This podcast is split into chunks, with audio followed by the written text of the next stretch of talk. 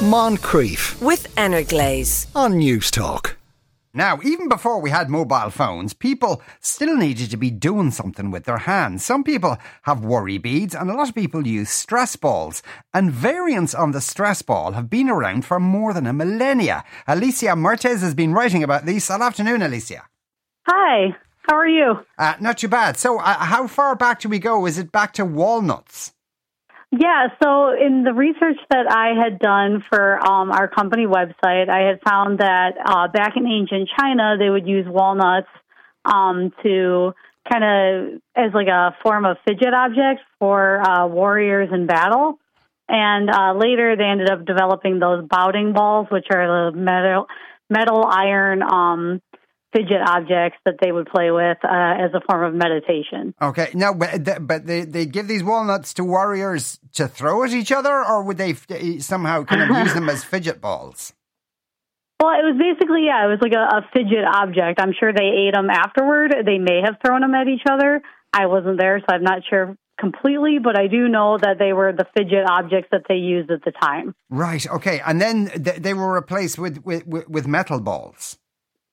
Right. Um, so, in the research that I had done, I found that during the Ming Dynasty, they would actually use these metal Baoding balls as a form of meditation.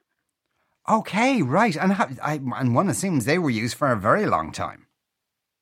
Yeah, and you know, we actually still, I still see them for sale today in like souvenir shops and stuff. Uh, my grandfather actually had uh, his own set. Right. And, and is there can then a direct line you can draw between those balls and what we would call a stress ball? I think it was just basically fidget objects that like have always had a place in our um, culture, or and then other cultures as well.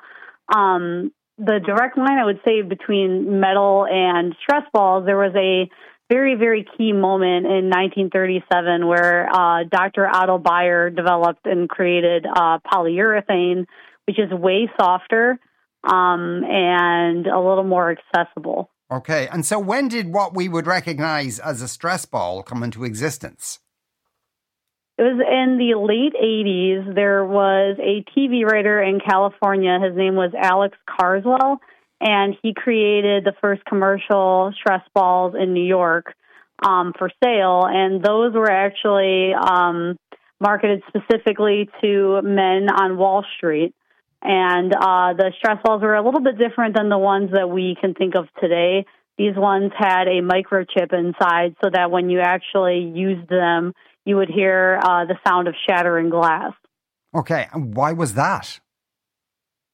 You know, that is, I believe, because if you, beyond just the, the tactile feeling of the stress ball, I think it was just a satisfying um, audio experience to hear the shattering glass. Because if you're angry, uh, you don't actually want to go break something. But if you hear something being broken, it kind of alleviates some of that frustration. Okay, so I bet he, th- this guy Alex Carswell was a TV writer. So th- was there something in his? Was he a very angry person that he he needed something like this himself?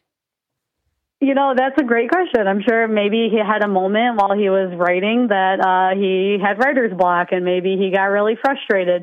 Actually, um, when I was doing the research, I found that he was so frustrated in some moment uh, during his workday that he ended up whipping a magic marker across the room and broke a picture of his mom and um, his dog. Well, there you and go. they were in the same frame in this picture. Um, and I guess in that moment, he was like, you know what? I don't want to break any more of my personal objects. I'm going to create an item instead. So, so, but this first one that that that uh, he developed, it like it was twenty five dollars odd, so it was very expensive for the time, and and so it was aimed at rich people. Yeah, it, definitely. Uh, Men on Wall Street were the target audience at the time.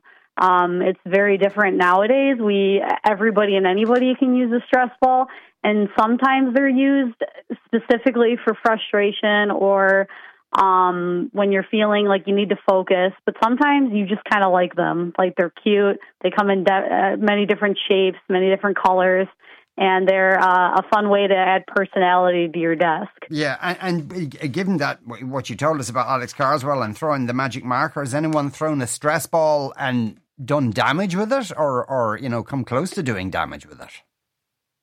You know, I would be surprised if there wasn't a few lawsuits out there specifically for that. The thing is, is that a stress ball is super soft and squishy, so I mean, it should not be able to cause damage, but you know what? It's, it's all dependent on who's throwing it, I guess, and, and how hard they're throwing it and what they end up hitting. Okay, yeah, but there, it's a very distinct yeah. possibility. There was this case in Ridgefield, Washington, where the mayor hit somebody in the eye uh, with it with a stress ball, and uh, they they sued them for half a million. Yeah, I, I mean, honestly, you can throw any object and hit somebody in the eye. You know, it doesn't have to be specifically a stress ball. So I guess it just is uh, nature of the beast. Yeah, just uh, avoid people's eyes uh, is a tip there. Alyssa, thank you very much uh, for speaking with us today. There was Alyssa Mertes uh, there.